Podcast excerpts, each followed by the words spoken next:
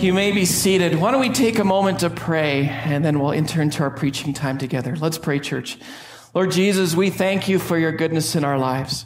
We thank you that you died on the cross for our sins. And God, as we sing these songs this morning, I believe that there are things in front of us that feel insurmountable things that feel like they're impassable, moments in life where, Lord Jesus, we feel like we're being overcome, but we know and we have confidence as we sing and as we declare these truths that God, you're a God who loves to breathe in and use these moments.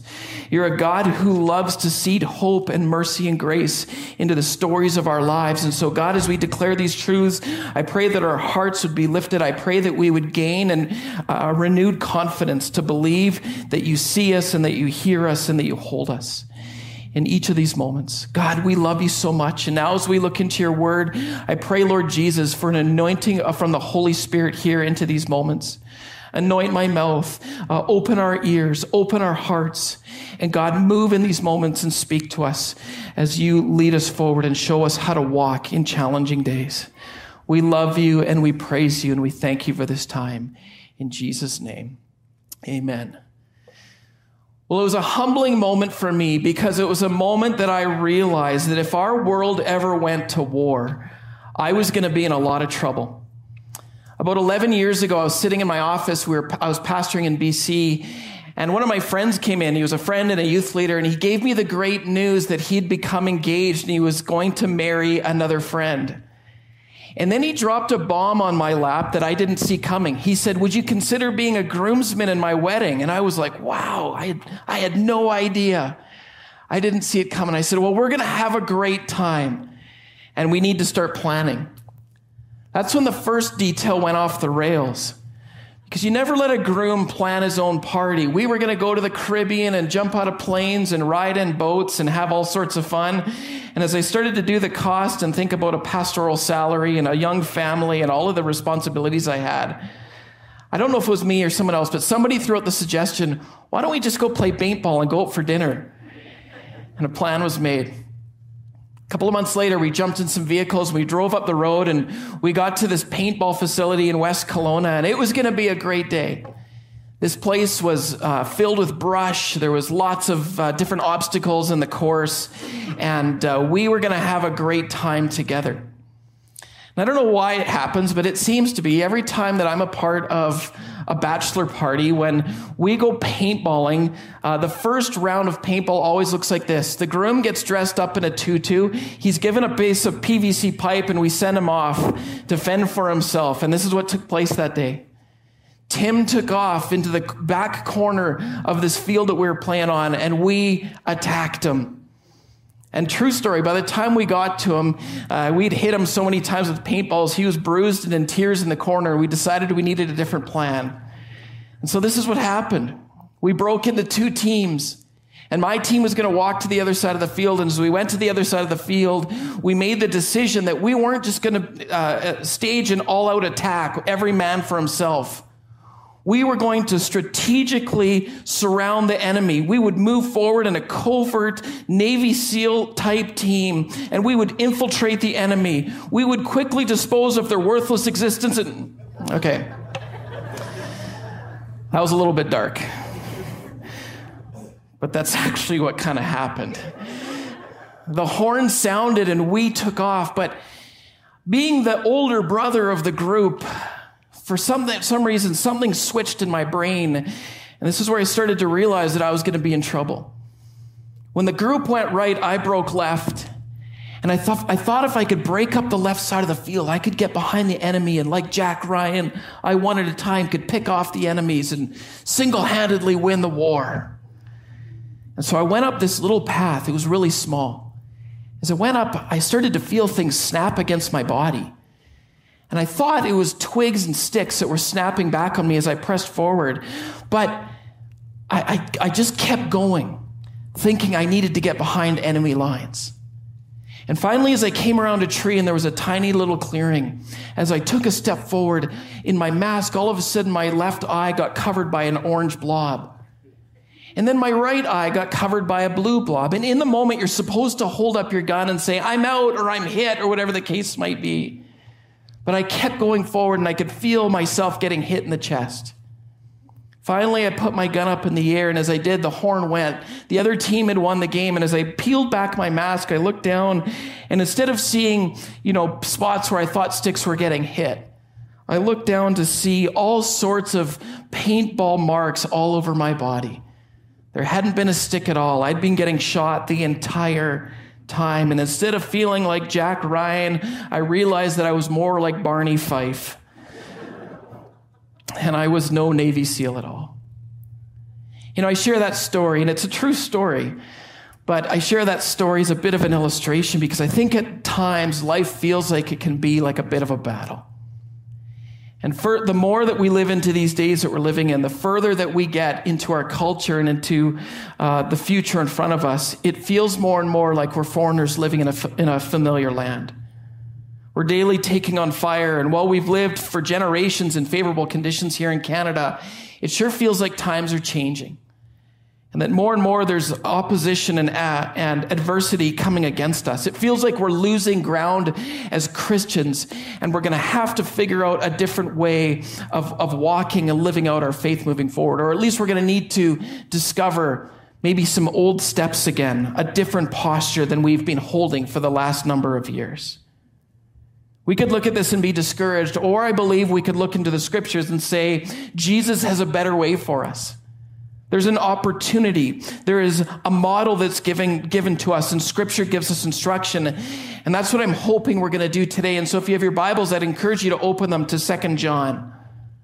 Second John comes after First John and just before Third John, and then it's Jude and Revelation. So it's right towards the end of the Bible, but a really practical, a really important text, I believe, really relevant for the days that we're living in. I, I'm a part of a men's prayer group, and a couple of months ago, as we read this passage, it started to stir in me how important this would be for us to discuss, especially in light of the days that we live in.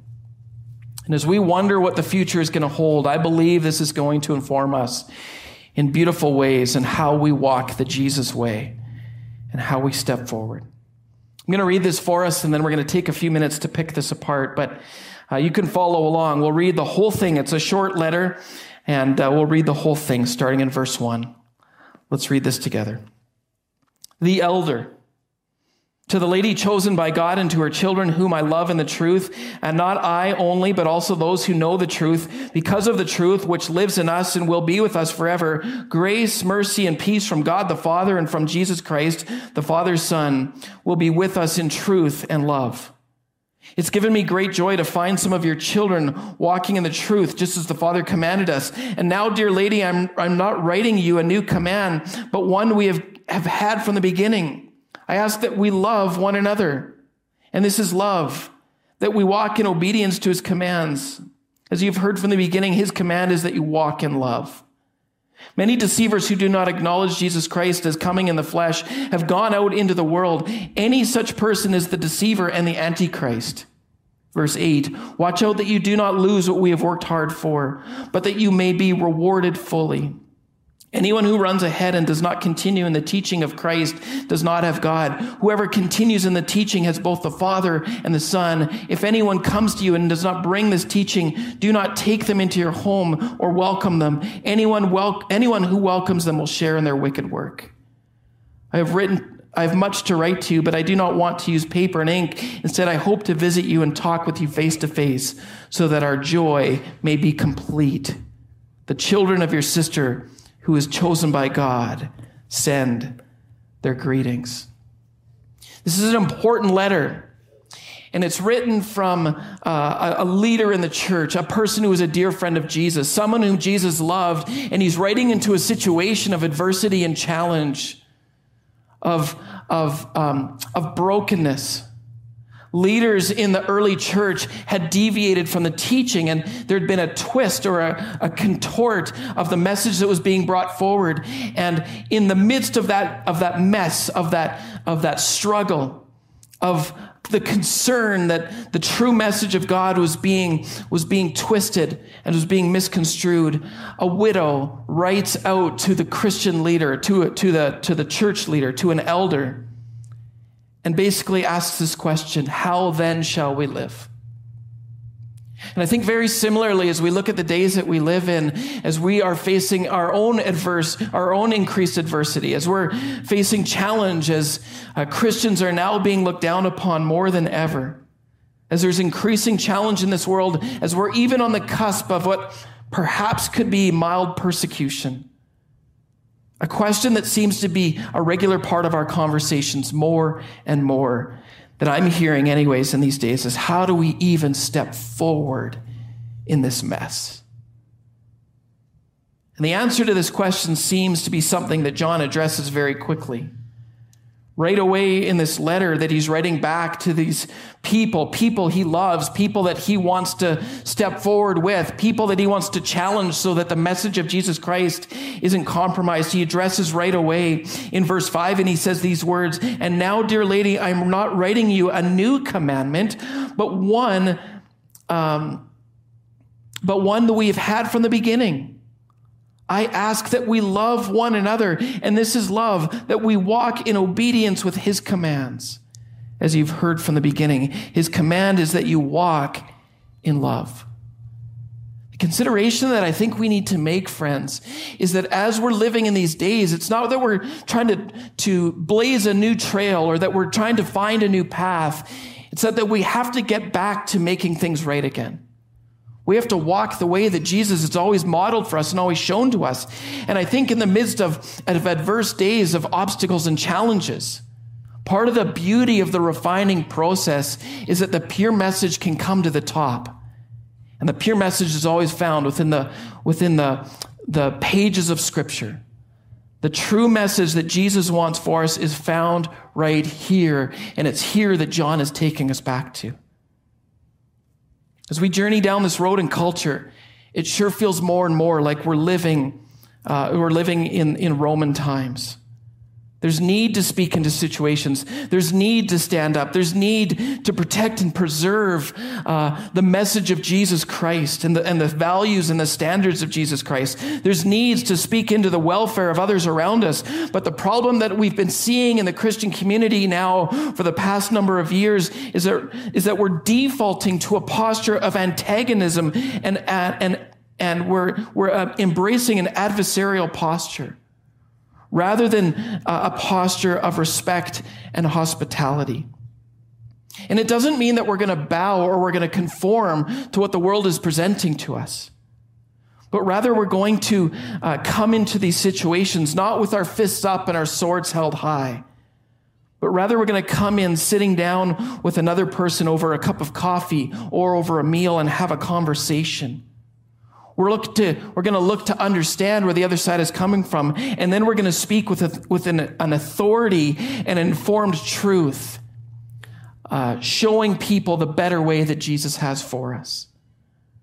John 13, 35 says, By this everyone will know you are my disciples if you love one another. And then in Ephesians chapter 4, verses 2 and 3, Paul gives us these words. He says, With all humility and gentleness, with patience, bearing with one another in love, be eager to maintain the unity of the Spirit in the bond of peace.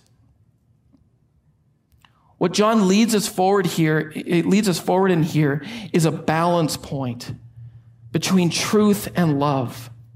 And he talks about the importance of obeying the commandments of God, but doing so gently as we move forward in this world, convincing and, and showing people the better way.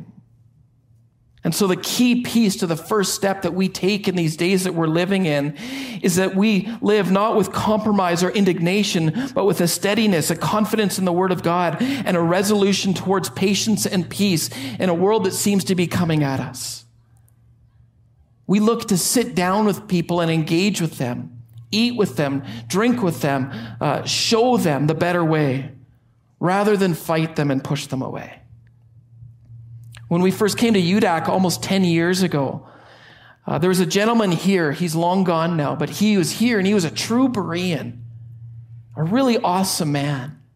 Probably in this church, if I can say this, and forgive me if this insults you, but probably he knew his Bible better than anybody else far and above. He was an amazing man.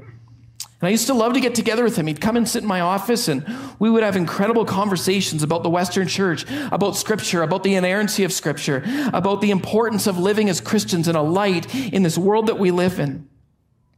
He taught here in the city, and he shared with me that in his early days of teaching, when he was a young man, he used to love to confront people with truth.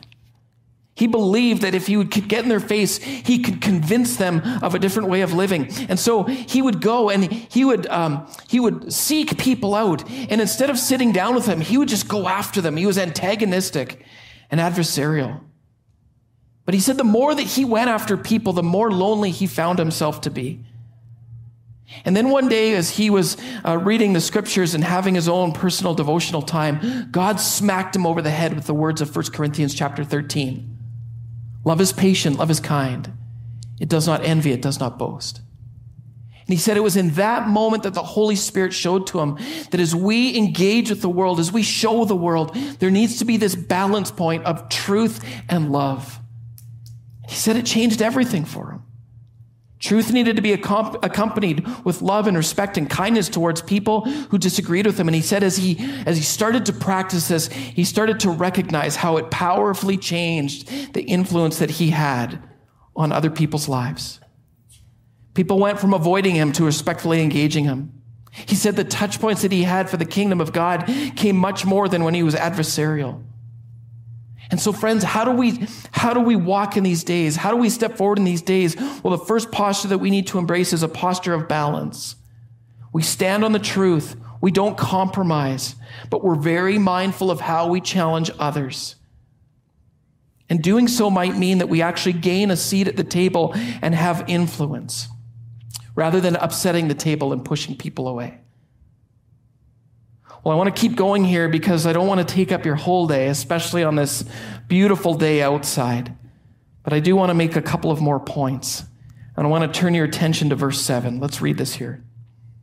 Many deceivers who do not, do not acknowledge Jesus Christ as coming in the flesh have gone out into the world. Any such person is the deceiver and the antichrist. Now, this is important. Watch out. This is verse 8. Watch out that you do not lose what we have worked for, but that you may be rewarded fully. We're living in days, friends, where our lives are constantly on display because of the technology and the tools that we have available, social media and the likes. Our lives are constantly on display to others, and people are watching us all the time. And so the way that we live our life is critically important. And the, the walk that we make, the, the, the way that we live, holy, righteous living for Jesus Christ and because of Jesus Christ, becomes important as we live into these days and as we walk forward.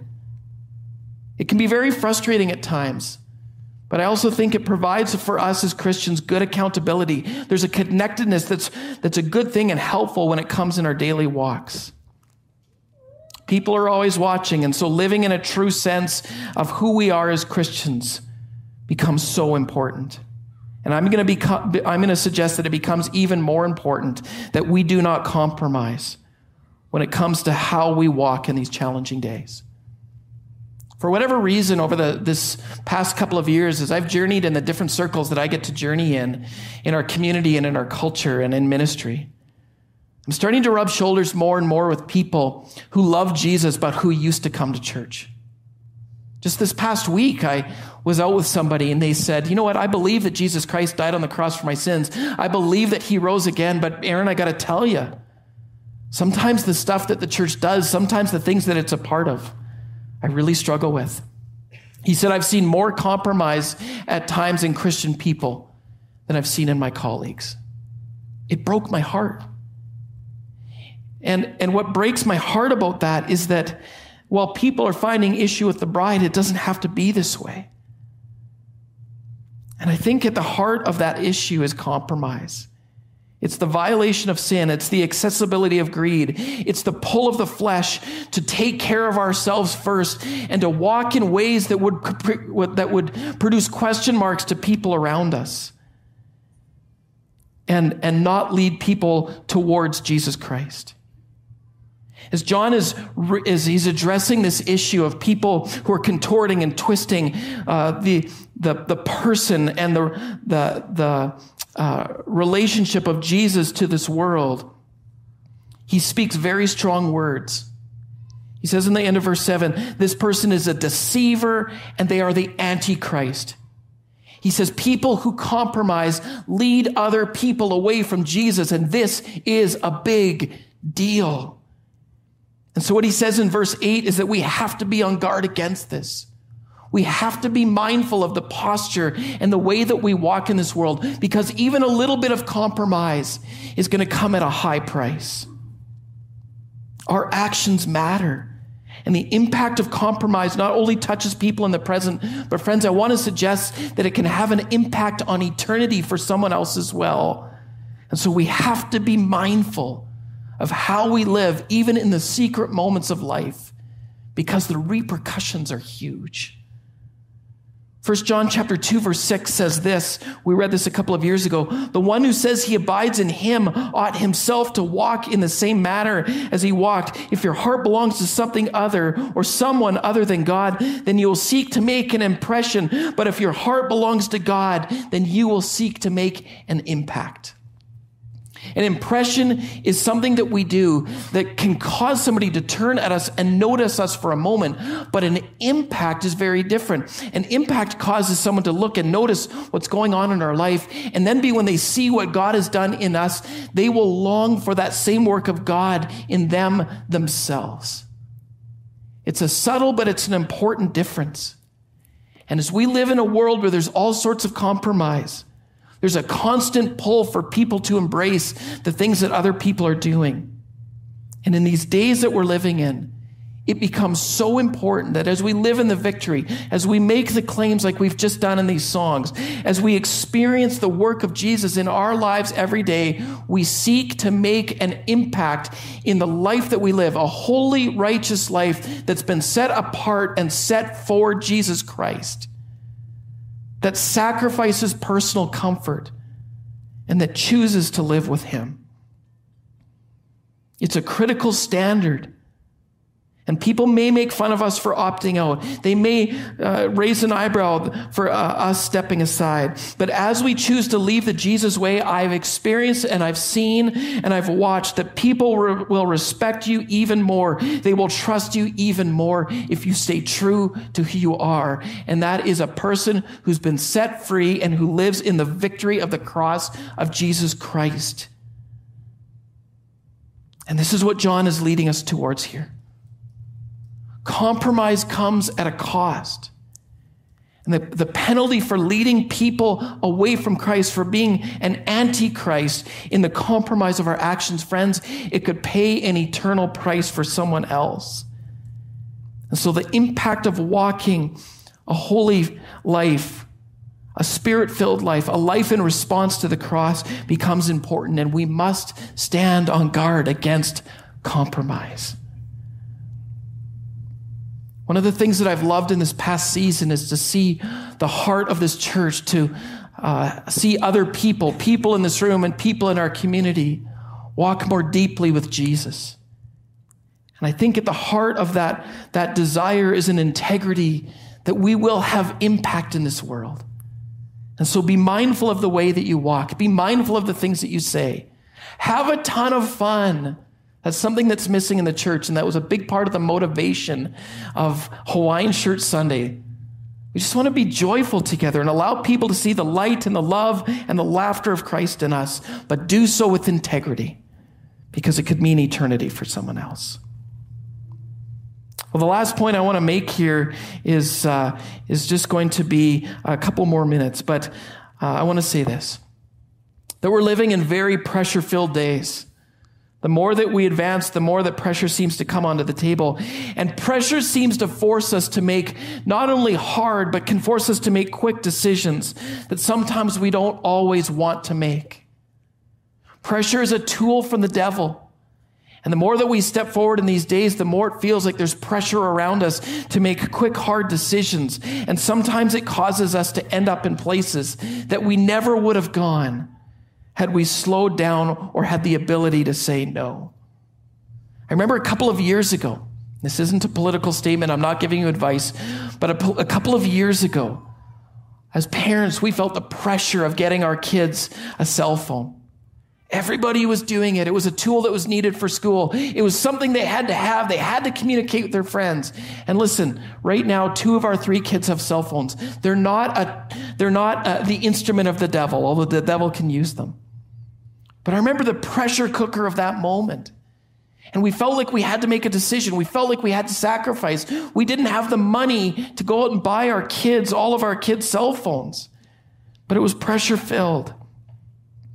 And I remember thinking in that moment that there's got to be an opportunity to change gears. There's got to be an opportunity to slow things down, to, uh, to gain wise counsel from others, to look to the scriptures, to pray and ask God, what would you have us do? And whether it's cell phones or attending an event or even changing our beliefs, which can be pressure filled at times, it feels like we're constantly facing the pressure to keep up and to change. And yet, I think what John shows us here is it doesn't have to be this way. The major issue that John is addressing comes in verse 7. False teachers are teaching that Jesus didn't come in the flesh, and the pressure was coming on the church to conform their beliefs and uh, about the presence and the nature of God's Son. And you can imagine the pressure of the moment because you live in a pressure filled world too. There's pressure to keep up every day. There's pressure that times have changed. There's pressure that says, this is the way, walk in it. There's pressure that says, do it right now. It feels like we're constantly in an environment filled with used car salesmen. And as intense as this world has become, it's a spot where when we bow to the pressure of life, it can become a place where we often fold in the flesh and where we compromised. And one of the lessons that we learned, whether it was cell phones or whether it was some of the pressures that come from the culture, is that there is always an opportunity to change gears and slow down. There's always an opportunity to bow the knee. There's always an opportunity to create margin, even when it feels like the decision has to be made immediately. There's always an opportunity to slow down and say no. Many of you know the story of our family from this past couple of weeks. Jaden was in a terrible bike accident a few weeks ago. My dad has been in the hospital. We saw him yesterday. Thank you for your prayers. I had a text message this morning from my sister that said, Dad had a stable night. Praise God. Friends, there was moments in the battle, and there was moments in the struggle that we felt like we had to make a, an immediate decision. And I'm telling you that even when life hung in the balance, and it looked like we could lose our son and we could lose our my father. There was moments to slow down and pray. And what john says here is so important. He says you got to create margin. Sometimes you have to close the door. He says if anyone comes to you and and um, brings this teaching do not take them into your home or welcome them He's saying you can slow down and you can say no. And I know there's been lots of moments, especially through the COVID days, where it felt intense and it felt pressure filled. But, friends, there was all sorts of moments within that pressure too, where we had the opportunity and the ability to stand up and say, slow down and wait, or simply no. And that doesn't mean that uh, that uh, the difficult times or pressure filled context isn't a part of the pathway that Jesus is leading us forward on. But what it, what it does mean is that some of the most important ways that we can step forward in these days is to do so slowly and cautiously and with margins so we don't compromise this and we don't walk away from God.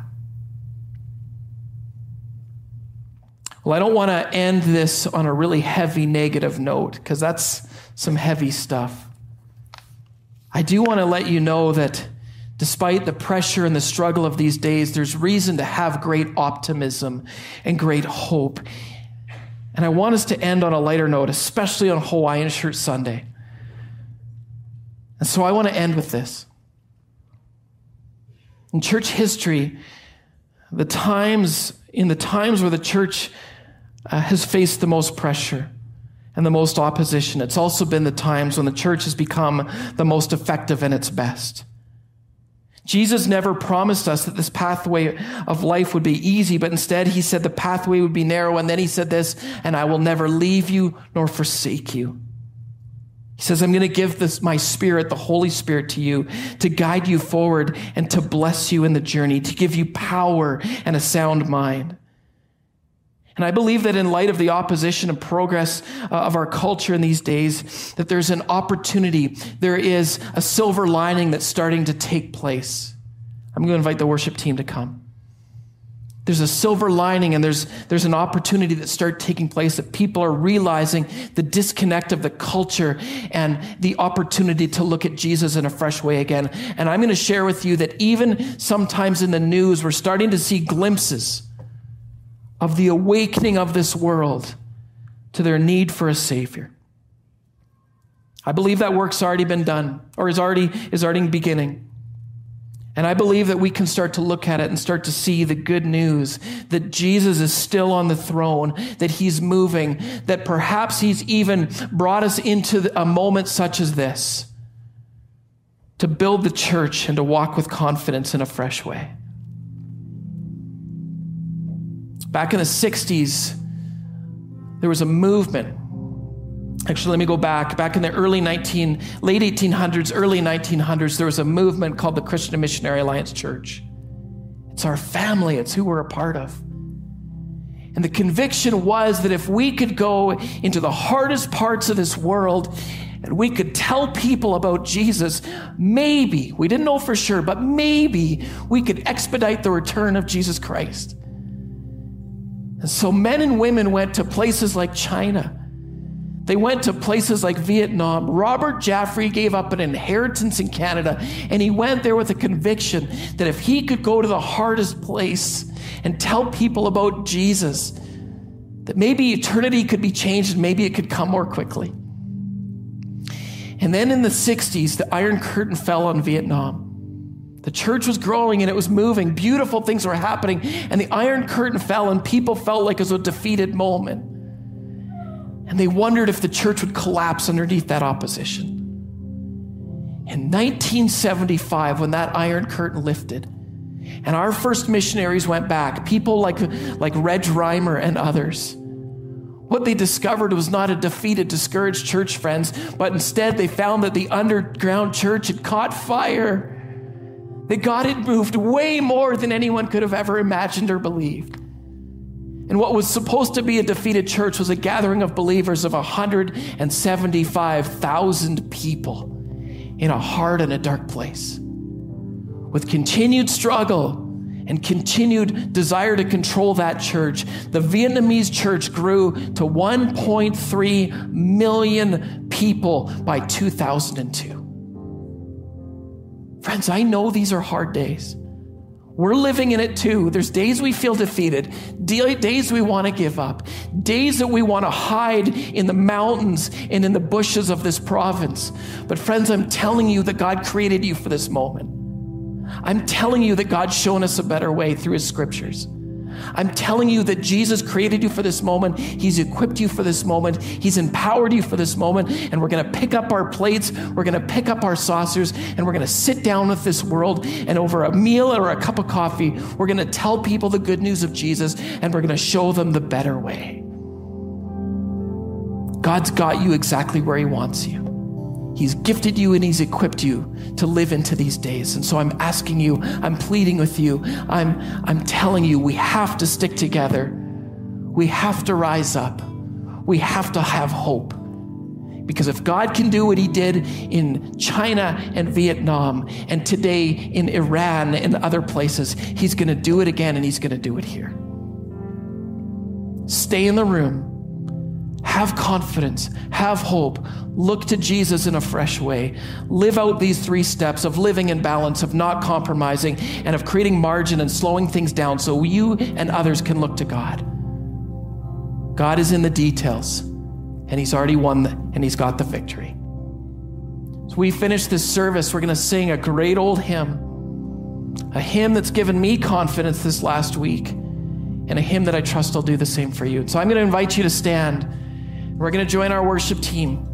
And I'm going to ask in a fresh way and with victory and passion and conviction in your heart, you lift your voices and engage with this moment like you haven't done for a long time. Because God is faithful and God is good and He's on the throne. Let's sing this song together.